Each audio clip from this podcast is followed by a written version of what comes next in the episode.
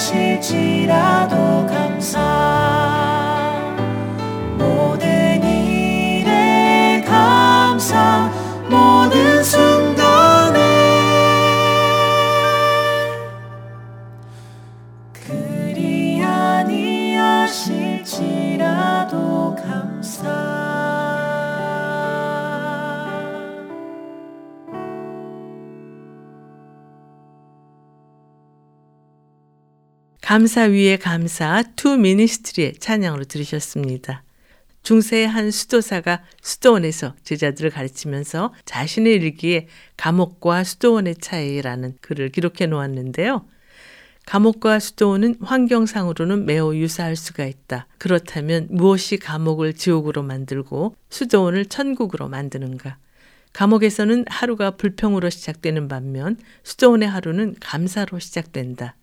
하지만 만약 수도원에 살고 있는 우리들이 감사를 잃어버리면 이 수도원이 지옥일 수가 있다.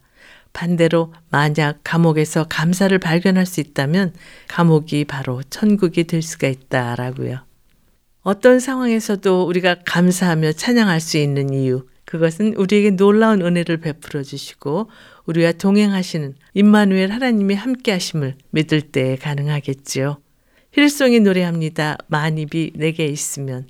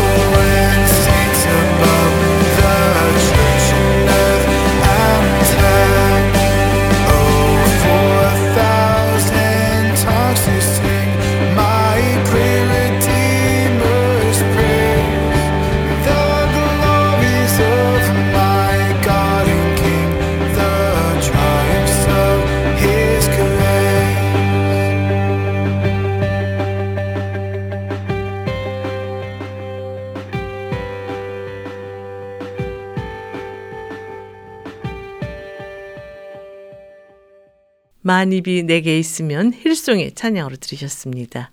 삶을 노래하며 이 시간은 삶을 노래하며 살 수 있는 이유를 은혜로운 찬양과 말씀으로 엮어서 꾸며드리고 있는데요. 이제 말씀 있는 사랑방 코너와 함께 하시겠습니다.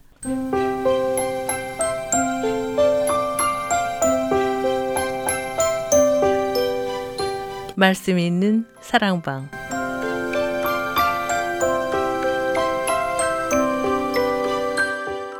이 시간에는 벨리 커뮤니티 교회 찬양대 주의자이신 세미얼리 전도사님과 전화를 연결해서 말씀을 나누도록 하겠습니다. 전도사님 안녕하세요. 네, 안녕하세요, 비디님. 미국에서는 이번 주 목요일이 추수감사절인데요. 특별한 계획 있으세요? 네, 이번에는 처제네 식구들과 저희 집에서 보내기로 했어요. 네. 추수감사절은 주로 어떤 음식을 준비하세요? 처제네 식구들이 한국에서 온 지 얼마 안 돼서 아, 터키를 하려고 해요. 잘 네. 될지 모르겠어요. 전도사님께서는 올 한 해를 돌아보시면서 어떤 감사의 제목들이 생각나세요? 저는 뭐 지금 한 6년 반 동안 계속 아주 강행군을 하면서 뭐 1년에 책 한두 권씩을 계속 써놓는데 네. 사실은 저희 주치가 무슨 일을 하냐고 물어서 네. 글을 쓴다고 하니까 글이 잘 써지냐고 해요. 네. 가만 생각해 보니까 글을 쓰는 주체가 너무 자기에 빠져서 자기를 비우지 못하니까 스트레스가 많냐고 물어보는 것 같아요. 네. 그래서 아 내가 뭔가 조금 문제가 있구나 하는 걸 제가 알게 됐죠. 음, 그것을 가르쳐 주셔서 정말 중요한 감사의 제목이다 그렇게 느낍니다. 그러시군요. 여기서 먼저 감사 찬양을 듣고 오늘 준비하신 말씀을 나눴으면 하는데요. 어떤 찬양 추천해 주시겠어요? 최근에 제가 들었던 곡인데 지선 씨가 부른 감사라는 찬양인데 내용이 아주 모두가 공감할 만한 가사들이어서 한번 추천해 봅니다. 한번 들어보시죠. 네.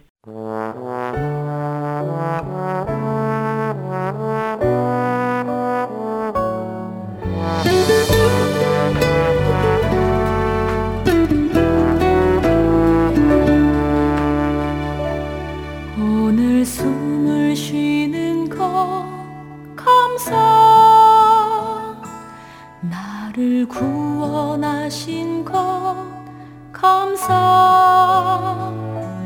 내 뜻대로 안 돼도 주가 인도하신 것 모든 것 감사. 내게 주신 모든 것 감사 때론 가져가심도 감사. 내게 고난 주셔서 주 뜻 알게 하신 것 모든 것 감사. 주님 감사해요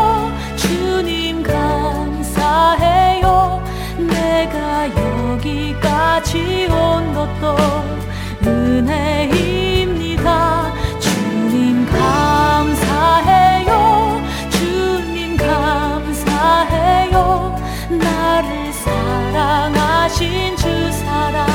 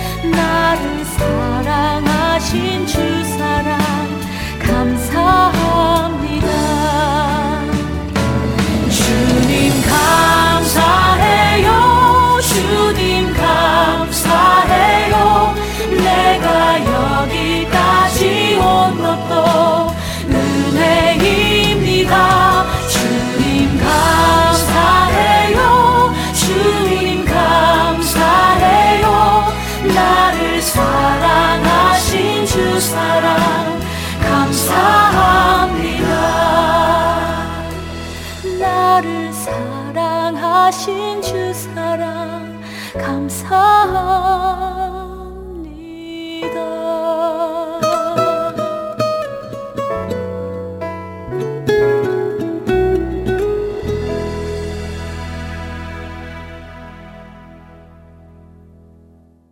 지선 씨의 찬양으로 들으신 감사였습니다. 전사님 오늘은 어떤 주제로 말씀을 준비하셨어요? 어, 감사는 다른 차원의 소통이다. 뭐 이렇게 제가 잡아봤고요. 네. 시 42편이 이제 주로 주제가 될 텐데 그렇습니다. 네. 오늘 주제가 감사는 다른 차원의 소통이라고 하셨는데요. 왜 이런 주제의 말씀을 준비하셨어요? 어, 얼마 전에 이태원 참사가 일어났잖아요. 네. 그러니까 이런 일을 보는 믿는 자들은 아마 하나님이라면 슬퍼하고 어떻게 위로해야 할 것인지 쩔쩔매고 있는 하나님을 보실 것 같아요. 네. 우리가 흔히들 감사절이 찾아오면 뭐 기부를 하거나 내가 감사할 뭐 제목이 없나 뭐 이렇게 겉으로 드러나는 어떤 거가 아니라 네. 근본적으로 내적 변화가 핵심 같아요. 하나님과 일체된 동행에 의해서 거대한 하나님의 마음이 우리 자신에게 흐르고 있는 것을 느끼냐 그렇지 않느냐. 그러니까 감사하다고 노래하는 그 자의 중심에 자신을 찾아오신 하나님에 감격하는 거잖아요. 네. 이 감격의 최고조는 의외로 단순하고 그렇지만 조금 어려워요. 음. 제가 한 3년 반 전에 산산수훈이라고 하는 긴 글을 썼는데 마음이 청결한 자라는 항목에서 굳이 이것을 시각적으로 표현해요. 마음이 청결한 자는 하나님을 본다 그랬잖아요. 네. 그러니까 마음이 청결한 자의 감사가 감사의 모델로 제시된다는 거예요. 음. 마음이 청결한 자는 하나님을 본다 했으니까 하나님을 볼 수 있으면 하나님과 하나의 영에 속해 사는 것이잖아요. 그렇죠. 감사가 인간이 가진 최고의 경지에서 일어난 인간 자신으로부터 하나님으로 향한 자발적 환호가 되려면 마음이 청결하지 않으면 감사의 영성은 완전하지 않을 수 있다는 거죠. 네. 그래서 감사는 왜 차원이 다르냐? 그게 너무 깊으니까 음. 그런 뜻입니다. 그렇군요. 여기서 찬양을 듣고 말씀을 계속 나눴으면 하는데요. 어떤 찬양 준비하셨어요? 어, 우리가 그 감사 찬양할 때 너무 행복하게 부르는 노래가 라우다테 프리의 도미눔인데 네. 어, 이번에는 레벤테 기획기올 시이고 수잔 맥메인이 지휘하는 샌프란시스코 소녀 합창단이 연주하는데요. 네, 어떤 내용이죠? 아주 일반적인 라틴어 가사예요. 찬양은 자기가 만난 하나님을 만날 때 거룩하심 자체 그리고 모두에게 하나님은 다가오신다. 음. 이두 가지 관점에서 노래하는 것 같아요. 네. 찬양 듣고 돌아오겠습니다.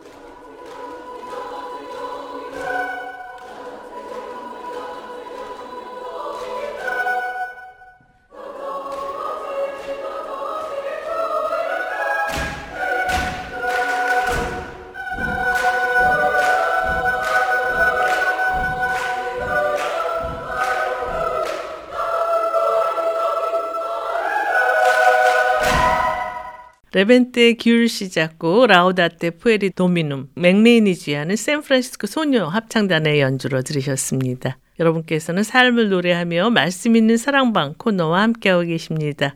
오늘은 밸리 커뮤니티 교회 찬양대 지휘자이신 새뮤얼 리 전도사님과 감사는 다른 차원의 소통이라는 주제로 말씀을 나누고 있는데요. 전도사님, 어떤 사람이 하나님께 네. 진정으로 네. 감사를 드릴 수 있는 사람이라고 생각하세요?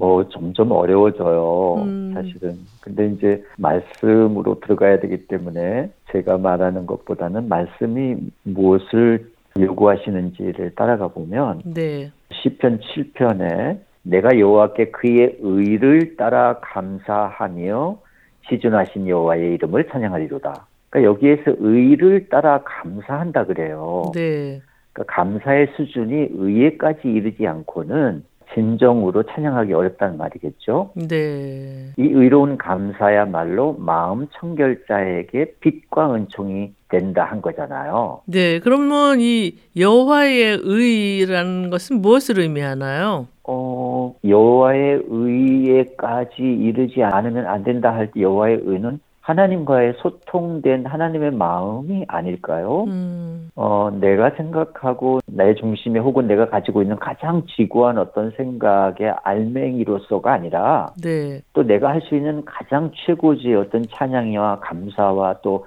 어떤 양의 물질과 또 어떤 헌신과 뭐 이러는 것이 아니라 또 세상이 생각하는 사람들이 아 그거 대단하다 이렇게 여기는 그 어떤 것이 아니라 네. 하나님의 수준은 무엇인가 비록 우리의 재능이 없어도 혹은 가난하더라도 혹은 정말 그야말로 아무것도 감사할 수 없는 처지라 할지라도 하나님의 의의 수준에서는 어떤 것입니까? 그렇게 한번 생각해 볼 수 있잖아요. 네. 이 의로운 감사야말로 정말 하늘로부터 기적 같은 어떤 메시지를 받지 않으면 그 쉽지 않다는 거죠. 네.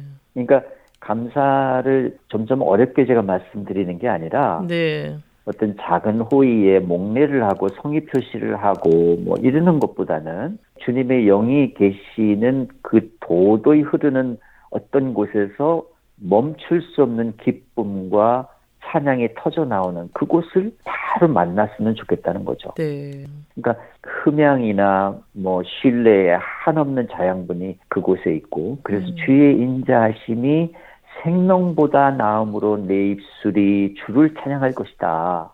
그런 고백이 가능했거든요. 네. 그렇다면 찬양은 감사가 전제된 것이라고 볼 수 있네요. 네. 그렇죠. 항상 그래요. 사실은 같은 뜻으로 사용해요. 음. 그러니까 찬양이라는 단어 중에 가장 많이 사용되는 히브리어 단어가 예다인데 네. 예다는 네. 찬양하다 감사하다 두 가지 큰 뜻이 있어요. 동사가 이제 야다인데 이게 이제 던지다, 쏘다, 감사다, 칭찬하다, 고백하다예요. 네. 그러니까 여기서 던지다, 쏘다라는 말이 있어요. 그러니까 감사와 찬양이 그냥 일어나는 게 아니라 쏘아되는 거예요. 그냥 음. 감당할 수 없는 어떤 강한 선물이 있다는 거죠. 네. 여기서 이제 파생한 명사가 야드인데 이 야드는 그 힘이라는 뜻이에요. 네. 하나님의 손.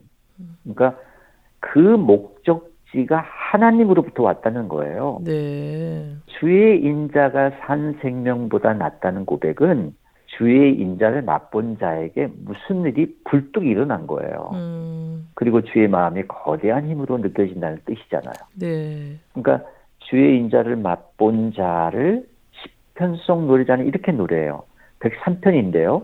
죄악을 사하고 내 모든 병을 고치시고 내 생명을 파멸해서 속량하시고 인자와 궁율로 관을 씌우시고 좋은 것으로 내 소원을 만족하게 하사 내 청춘을 독수리같이 새롭게 하시는 현장에 계신 하나님의 사랑이다. 그렇게 말해요. 네. 정말 읽어도 읽어도 흥분되고 기쁜 말씀이에요. 그러네요. 결국은 이를 맛본 사람만이 주를 찬양하고 진정 감사할 수 있다는 거니까 찬양하는 자는 먼저 주를 맛본 자이고 이미 깊이 감사하는 영이 흐르고 있다는 거죠. 네. 음악을 듣고 말씀을 계속 나눴으면 하는데요. 어떤 곡 함께 들을까요? 어, 마르코 로자노가 작곡한 자비에 대한 노래인데요. 네. 제목은 O quam tristis라고 하는 노래예요. 음. 그냥 아무 생각 없이 하나님이 어떤 분으로 내게 다가오는가 하는 것을 알게 하시기 위해서 이 노래를 보내주셨다 이렇게 생각하시고 한번 들어보면 좋겠어요. 네, 누가 연주하나요? 안드레이 쇼의 연주입니다. 네.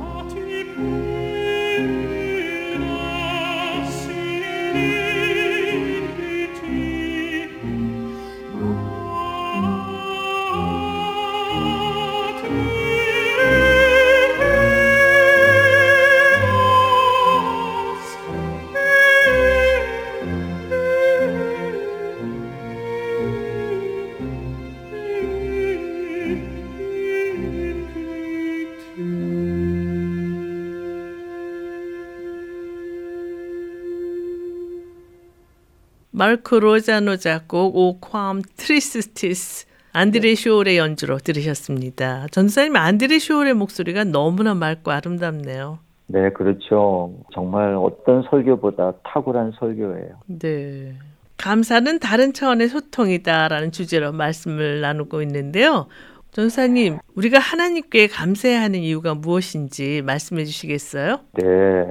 무엇보다 감사는 명령형이에요. 네. 그러니까 왜 명령을 했냐면 하나님께서 엄청나게 상상할 수 없는 선물을 주시기 때문에 너희들이 먼저 감사해라 하시는 거거든요. 네. 시 118편에 여호와께 감사하라 그는 선하시며 그의 인자하심이 영원함이로다. 한마디로 목 적적인 하나님의 의도를 말하고 있어요. 네. 감사하게 하셨다는 거예요. 음, 그러니까 그는 선하시다, 영원하시다, 사랑이시다는 고백 속에는 감사를 안 할래야 안 할 수 없는 엄청난 선물이 산처럼 무더기로 주셨다는 거잖아요. 네. 그러니까 이 명령의 속뜻은 감사는 하나님의 요청이다. 그리고 그 보상으로 구원을 계시하신다. 그런 거죠. 네. 그러니까 시 50편에 보면 감사로 제사를 드리는 자가 나를 영화롭게 하나니 그의 행위를 옳게 하는 자에게 내가 하나님의 구원을 보이리라. 그렇게 말하거든요. 네. 그러니까 제가 뭐 좀 쉽게 바꾸어서 읽어드리면 찬양과 감사와 고백으로 나와 깊이 내조하여 헌신하는 자는 진정 나를 영화롭게 한다. 그 길을 정하여 두고 나아가는 자에게 내가 하나님의 구원을 계시할 것이다. 나와 깊이 내조하여 헌신하는 자가 찬양하고 감사하고 고백할 때 그에게 나의 구원을 계시한다. 말씀하시거든요. 네. 그러니까 하나님이 자기 인생에서 목적적이지 않으면 진정한 감사가 아니라는 뜻도 되지만 정말 감사해야 하는구나 하는 것을 느낄 수밖에 없죠. 네. 시 116편의 시를 저도 굉장히 좋아하는데 음. 제가 조금 길지만 읽어볼게요. 네. 여호와의 모든 백성 앞에서 나는 나의 소원을 여호와께 갚으리로다. 그의 경건한 자들의 죽음은 여호와께서 보시기에 귀중한 것이로다. 여호와여 나는 진실로 주의 종이요 주의 여종의 아들 곧 주의 종이라. 주께서 나의 결박을 푸셨나이다. 내가 주께 감사제를 드리고 여호와의 이름을 부르리이다. 내가 여호와께 소원한 것을 그의 모든 백성이 보는 앞에서 내가 지키리로다. 예루살렘아 내 한가운데서 곧 여호와의 성전들에서 지키리로다. 할렐루야. 네. 지금 읽어주신 이 네네. 시편 116편 말씀해 보니까 서원을 네. 여호와께 갚는 것이 감사하는 자의 자세라고 돼 있는데 서원과 감사는 어떤 관계가 있나요? 어, 감사는 처음부터 명령형이지만 소원은 자발적인 결과물로 선물의 완성이죠. 네. 그러나 그 소원이 누구든지 해야 된다 이런 뜻으로 말씀한 게 아니라 음. 너가 나를 위해서 백성 앞에서 이렇게 네가 소원을 했어? 그럼 내가 너를 도와줄게. 너의 소원을. 이런 뜻이에요. 네. 근데 사실은 이게 굉장히 두려운 말씀이에요. 음. 이게 무슨 뜻이냐면 자신의 삶의 중심을 하나님께 드리겠다는 거예요. 네. 그 거꾸로 얘기하면 하나님이 나의 인생의 절반을 책임지셔요? 오케이. 나도 절반은 하나님께 드리겠어요. 이게 자본적으로 계산하면 그렇다는 뜻이에요. 네.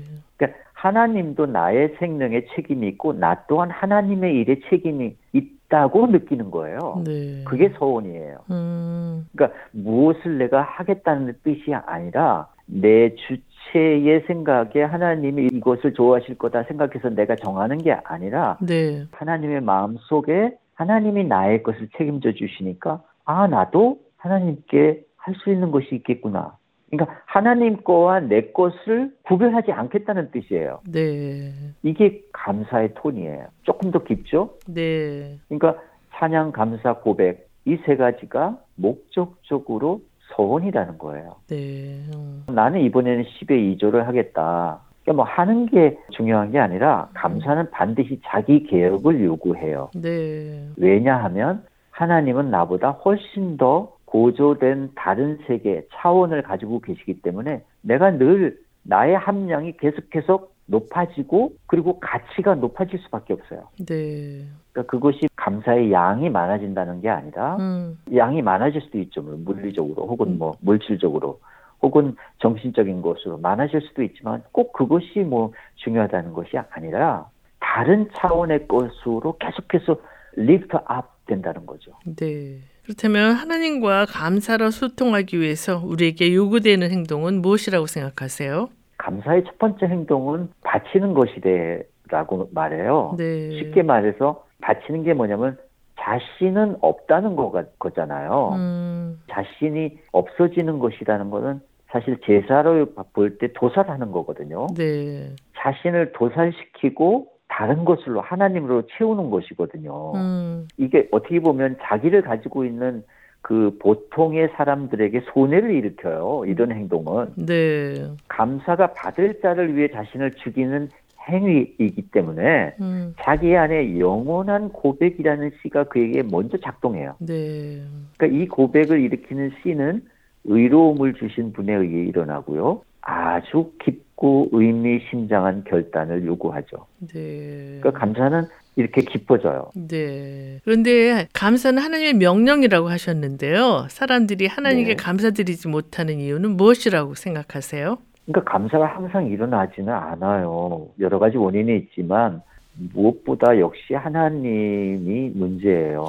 그 자신이 깊이 공감하시는 하나님이 안 계시다고 느끼실 때 같아요. 네. 저에게는 그래요. 그러니까 기도가 잘 안 되거나 또 묵상을 했는데도 불구하고 이렇게 아주 충만한 영이 나를 감싸지 않거나 계속 말씀을 보는데도 정리가 안 되거나 또 무언가를 내가 하고 있긴 한데 이게 뭔가 정리가 안 되거나 이럴 때가 있거든요. 네. 그 이걸 시 42편의 이제 오늘의 주제와 마찬가지인데 이렇게 말해요. 사람들이 종일 내게 하는 말이 네 하나님이 어디 있느냐 하오니 내 눈물이 주야로 내 음식이 되었도다 해요. 네. 또 들어보세요. 내가 전에 성의를 지키던 무리와 동행하여 기쁨과 감사의 소리를 내며 그들을 하나님의 집으로 인도하였더니 이제 이 일을 기억하고 내 마음이 상하는도다. 그렇게 말해요. 네. 그러니까 하나님의 영이 나의 영과 함께 분출하던 뭉클함, 그 감동은 지금은 내게 일어나지 않아요. 대신에 내 영이 크게 탄식함으로 분출하고 있어요. 네. 그러니까 두 가지가 분출해요. 하나는 그 감격했던 과거의 기억이 있고 네. 지금은 일어나지 않아서 감당할 수 없을 만큼 슬퍼요. 그런 음. 분출이 일어나요. 근데 성전 축제 때 무슨 일이 무리들에게 일어난 거죠? 다 함께 춤을 추고 스크럼을 짜고 얼싸안고 찬양을 외쳤어요. 근데 하나님이 안 계셨다면 그게 과연 가능했을까? 그때 분명 무언가를 느꼈는데 끝없이 의심의 꼬리를 물고 달려가요. 음. 분명 내게 어떤 기쁨의 분출이 있었는데 하지만 지금은 아무것도 일어나지 않고 탄식의 분출만 있다는 거잖아요. 네. 그렇다면 시편 42편 저자가 이렇게 탄식의 분출이 되는 상황에서 깨닫게 되는 것은 무엇인가요? 그러니까 두 분출 사이에 과거에 일했던 하나님의 영에 의한 분출 그리고 지금 전혀 일어나지 않은 그 탄식의 분출 이 사이에 그 노래자는 하나님의 부재가 아니라 자신 안에 하나님의 계심을 확정하기 위해 결정적 탄식으로 불리워지는 하나님의 부재 앞에 커다란 영적 부조리를 지금 만나고 있어요. 네. 그러니까 이것이 하나님이 없어서 생긴 것이 아니라 그 자에게 나타나고 있다는 거죠. 음. 지금 그는 하나님의 부재에도 불구하고 그는 가까이 계시지 않은 하나님을 엄숙한 죽음이 장렬하는 자신의 고독한 광야로 초대하려 해요. 네. 근데 여기서부터가 중요해요. 지금 하나님이 계시기만 하면 그건 그냥 모든 게 해결이 되고 지금 오늘의 말씀이 끝나버리면 되는 건데 네. 왜그 탄식의 분출을 가져다가 죽음이 엄습하는 가장 더 고독한 광야로 초대하려고 하는지를 잘 생각해야 돼요. 음. 그러니까 두 번째 분출은 고독한 광야가 아니라 번잡한 세상 속에 살았다는 거예요. 네. 그러니까 하나님과 교통하고 감사하는 영혼은 그렇게 번잡한 생활을 사는 곳에서는 적당하지 않다는 거죠. 네. 요즘은 다 이렇게 고독한 광야가 아니라 이 세상 속에서 살고 있는데 그렇다면 어떻게 하나님과 교통하고 감사할 수 있을까요? 저는 하나님에 대한 감수성을 다시 찾아야 된다고 느껴요. 음. 그러니까 매 순간 하나님을 아침에 일어났을 때 또 세면을 하고 자동차를 움직여서 회사에 가고 끝나고 집에 돌아오고 집에서 쉬고 또 소파에 앉아서 TV를 켜고 자녀들하고 저녁 식사를 하고 잠자리에 들고 이 모든 일에 하나님과의 적극적인 감수성이 발화하는 시간에 얼마나 몰두하고 있느냐에 따라서 그것이 엮여지는 것 같아요. 네. 그러니까 때때로 하나님이 쉽게 느껴지지 않을 수 있잖아요. 네. 그런데 이제 그런 시간을 통해서 아 내가 이렇게 있구나, 내가 점점 감수성이 퇴화되고 있구나 하는 걸 느끼게 되는 거죠. 네. 여기서 찬양을 듣고 말씀을 계속 나눴으면 하는데요. 어떤 곡 준비하셨어요? 최근에 제가 이제 좋아하는 소프라노 가수가 에스트라 다다인데 네. 모차르트가 정말 저는 신이 내린 위대한 작곡가라고 생각하는데 이분의 엑솔타테 유빌라테라고 하는 곡은 정말 너무 아름답거든요. 이분이 노래하는 걸로 한번 들어보세요. 네. 아마 하나님이 아, 이런 찬양을 듣지 않을까 생각합니다. 네.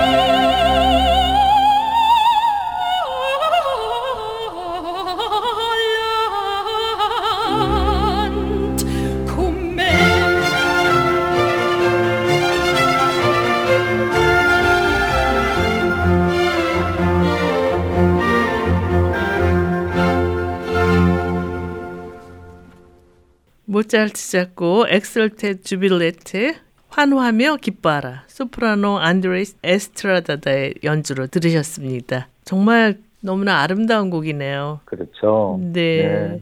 여러분께서는 삶을 노래하며 말씀 있는 사랑방 코너와 함께하고 계십니다. 오늘은 벨리 커뮤니티 교회 찬양대 지휘자이신 새뮤얼 리 전도사님과 감사는 다른 차원의 소통이라는 주제로 말씀을 나누고 있는데요. 전도사님, 그렇다면 우리가 하나님께 진정한 감사를 드리기 위해서 가장 먼저 확인해야 되는 것은 무엇이라고 생각하세요? 어, 청취자들도 어, 눈치를 챘겠지만 우리 심 중에 하나님이 계신가 안 계신가 뭐 이 문제 같아요. 네. 프랑스 오르레앙 전투 때 교황편 군사들에게 개신교 신도들이 살해를 당해요. 이건 뭐 네. 굉장히 기독교 역사에서 중요한 종교 전쟁이죠. 음, 그때 개신교들은 교황편 군사들에게 질문을 해요. 지금 너의 하나님은 어디 계시는가? 네가 기도하고 찬양하는 모든 시편송은 어떻게 되었으며 너의 하나님은 지금 너에게 무엇을 말하는가? 그렇게 질문해요. 네. 성도의 그 적들과의 싸움은 정치적 친애와 성향에 의해 갈라진 역사였거든요. 음, 그러니까 다윗과 사울이 싸우는 거나 또 압살롬과의 싸움이나 또 오늘날 뭐 교단과 교단 내 정치 관계 혹은 개교회 이웃교회 간에 그 교회 안에서 그 목사님과 장로님들 간에 또 뭐 성도와 성도들 간에 뭐 이런 모든 싸움들이 사실은 우리 안에 하나님이 계신가 아니 계신가 하는 것 속에 일어나고 있는 것 같지만 사실 한 가지 분명한 것은 밖으로 싸움인 게 있고 네. 하나님의 부재 때문에 일어난 혼란일 때도 있어요. 네. 이제 여기 노래자는 하나님의 영이 진동할 때 그때 우리는 다 하나였다는 사실에 초점을 두고 끝내 하나님 그 자리에서 일어날 하나님의 살아계심에 있었던 황홀한 기쁨과 충만함과 일체감을 중심에 두거든요. 네. 그런데 지금 너의 하나님은 어디 계시는가? 그리고 자신과 자신의 적들 간의 적대감을 휩싸인 모두에게 부지하고 있는 하나님을 보거든요. 네. 저나 청취자 여러분 모두 스스로에게 하나님 지금은 어디에 계시는가 한번 물어보시길 바랍니다. 네. 그렇다면 감사로 하나님과 소통하는 사람에게 하나님께서 허락하시는 것은 무엇인가요? 네, 감사는 굽히는 자의 깊은 차원에서 만난다. 그 대답이 누가복음 2장 14절에 나와요. 네. 지극히 높은 곳에서는 하나님께 영광이요 땅에서는 하나님이 기뻐하시는 사람들 중에 평화로다 하니라. 오늘날 우리가 사용하는 평안, 평화, 평강, 화평은 샬롬에 이제 뿌리를 두고 있는데 네. 그 샬롬에는 큰 그림이 있어요. 하늘의 영인 복의 근원 입자가 하늘에서 땅으로 내려오는 거거든요. 네. 근데 이제 샬롬의 동사가 샬인데 샬은 요청하다 간청하다예요. 네. 온전하고 의롭고 기쁨을 주는 자에게 굽히는 거예요. 그러니까 자신보다 큰 가치를 지닌 자가 있어서 그가 마침내 땅에서도 화평을 가져올 것을 알고 그 큰 자와 관계된 행동을 해요. 그런데 이 평화의 근원을 공부하면서 하늘에서 땅으로 온 게 아니라 땅에서 샬롬을 구했을 때 그 구하는 자들의 평화로 내려왔음을 알겠더라고요. 네. 그렇다면 이 네. 샬롬이 하늘에서 하나님께서 내려주시는 게 아니네요. 어, 그렇죠. 음. 그러니까 무릎 꿇은 자의 간구에 의해서 그 간구하는 자들의 평화로 내려온 거예요. 네. 그러니까 하늘에서 땅이 아니라 땅에서 구하는 자들의 마음으로 평화가 땅에서 이제 시작이 되는 거죠. 네. 그러니까 화평을 얻은 자는 무릎을 꿇는 자라는 거고요. 네. 그러니까 타자를 목격하고 하나님을 목격하고 인정하고 그가 만든 세계를 따르려고 마음 먹은 자라 합니다. 음. 그리고 그의 의지와 뜻이 이 땅에서 하늘로 올려드리도록 하늘과 메신저의 역할을 기꺼이 그 당사자가 되려 합니다. 네. 그렇다면 감사는 굽히는 자의 깊은 차원에서 만난다라고 하셨는데요. 성경에서 이런 경험을 한 인물이 있으면 소개해 주시겠어요? 어, 네. 누가복음에 준비된 여선지자 한 명이 나와요. 제가 한번 읽어볼게요. 누가복음 2장에 나오는데 네. 또 아셀 지파 바누엘의 딸 안나라 하는 선지자가 있어 나이가 매우 많더라. 그가 결혼한 후 일곱 해 동안 남편과 함께 살다가 과부가 되고 84세가 되었더라. 이 사람이 성전을 떠나지 아니하고 주야로 금식하며 기도함으로 섬- 섬기더니 마침 이때 나와서 하나님께 감사하고 예루살렘의 속량을 바라는 모든 사람에게 그에 대하여 말하니라. 이 신약성성 누가에 나오는 여 예언자 안나의 이야기는 사실은 무릎 이야기예요. 단 세 절밖에 안 되지만 84년 동안 과부로 지내며 기도와 금식으로 성전에서만 지내요. 네. 그렇다면 안나 선 지자가 이렇게 성전을 떠나지 않는 이유는 무엇이었나요? 그러니까 성서는 무엇 때문에 그녀가 예루살렘을 떠나지 않았는지는 밝히고 있지 않아요. 다만 그분에게 어떤 일이 일어났음을 알려주거든요. 네. 여성이 그렇게 오랫동안 긴 기간에 세상을 등지고 성전에서 산다는 게 쉬운 일이 아니잖아요. 네. 그러니까 그녀가 세상에서 얻을 것이라고는 아무것도 없었고 무릎 꿇고 기 도하는 중에 성전을 떠나지 않게 한 결정적인 내적 사건이 하늘로부터 있었음을 짐작하기 어렵지 않아요. 네. 그리고 왜 있어야 하는지 기도하는 분이었으니까 알았다고 봅니다. 음. 그러니까 안나는 무릎을 꿇음으로써 한 시대의 샬의 영성이 화평의 소식 그리고 감사의 영을 만나거든요. 음. 그래서 이 안나 선지자는 인류 대구원의 사건에 바로 그 예수를 만났고 음. 그에 대해 세상을 향해 선포하는 인류의 메신저 역할을 했거든요. 네. 그러니까 무릎 꿇고 화평이 땅에서 하늘로 올라가기를 간청하는 기도, 그 기도가 결실을 맺는 게 감사예요. 네. 그래서 우리가 그렇게 많이 사용하는 감사는 정말 오래도록 농익고 또 주실 자가 하나님의 구원을 계시하는 자가 그 구원을 직접 보여주심으로 만들어진다는 거죠. 네. 감사의 최고봉이라고 할 수 있죠. 그러네요. 그러니까 우리가 왜 감사해야 되느냐? 내 마음을 어떻게 정할 것인지를 설정하기 위해서 내가 그렇게 한다. 그렇게 볼 수 있겠습니다. 네. 오늘 감사는 다른 차원의 소통이라는 주제로 귀한 말씀 주셨는데요. 벌써 마쳐야 할 시간이 다 됐어요. 음악 들으면서 이 코너를 마쳤으면 하는데 어떤 곡 추천해 주시겠어요? 어, 이 노래는 이시당케디르라고 하는 하나님 나는 당신께 감사합니다 이런 곡입니다. 네. 네, 이거는 하일리 바하가 작곡했어요. 이 곡은 굉장히 선포적이고 아주 강하고 말할 수 없이 탁 다가옵니다. 아, 음. 내가 정말 당신을 감사합니다. 한번 들어보시죠. 네. 음악 들으면서 말씀 있는 사랑방 코너를 마치겠습니다. 전도사님 귀한 말씀 감사합니다. 감사합니다.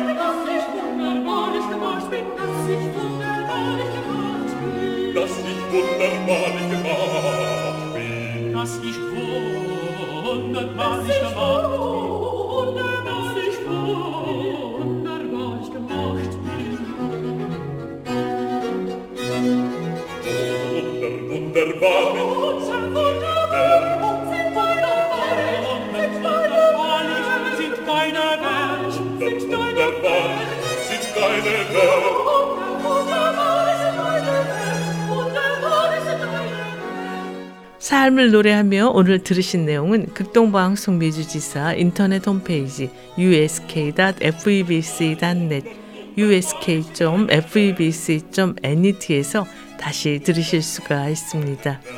오늘 방송을 들으시고 궁금하신 점이나 극동방송 사역에 대해 관심이 있으신 분은 연락 주십시오. 전화 562-448-1782 562-448-1782로 연락 주시면 자세히 안내해 드리겠습니다. 하나님께 겸손히 무릎 꿇는 삶을 통해서 더욱 깊은 차원의 감사를 드리는 우리 모두가 되기를 바라면서요. 삶을 노래하며 오늘 순서를 모두 마치겠습니다. 지금까지 저는 김미정이었습니다. 안녕히 계십시오.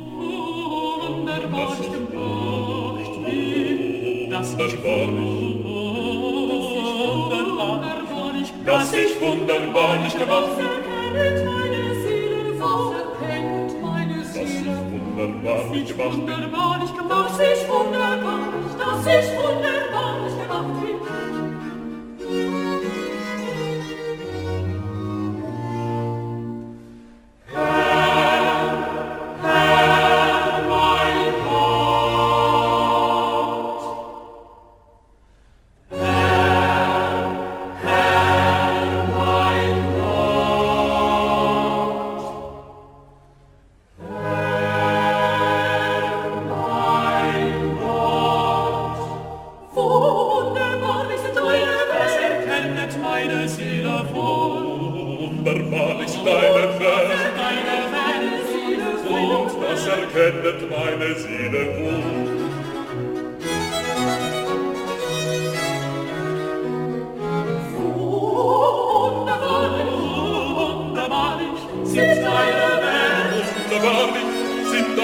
oh